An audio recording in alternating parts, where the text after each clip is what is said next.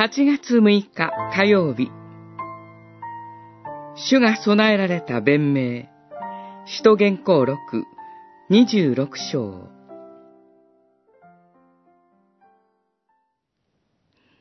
ところで、私は神から助けを今日までいただいて、固く立ち、預言者たちやモーセが必ず起こると語ったこと以外には何一つ述べていません。つまり、私はメシアが苦しみを受け、また死者の中から最初に復活して、民にも違法人にも光を語り継げることになると述べたのです。26章、22節、23節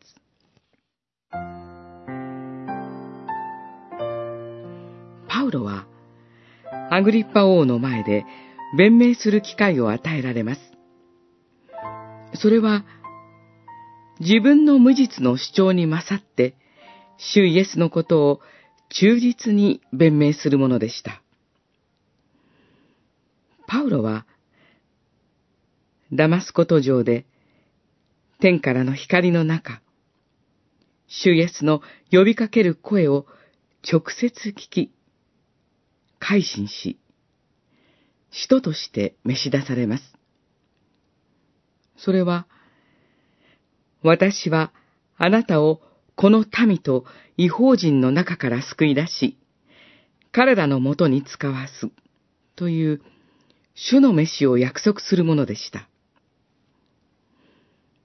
使徒言行録においては、皇帝の前での弁明は出てきませんが、このアグリッパ王の前での弁明において、キリスト教の福音がローマ帝国とその法に照らして無罪であることが明らかにされます。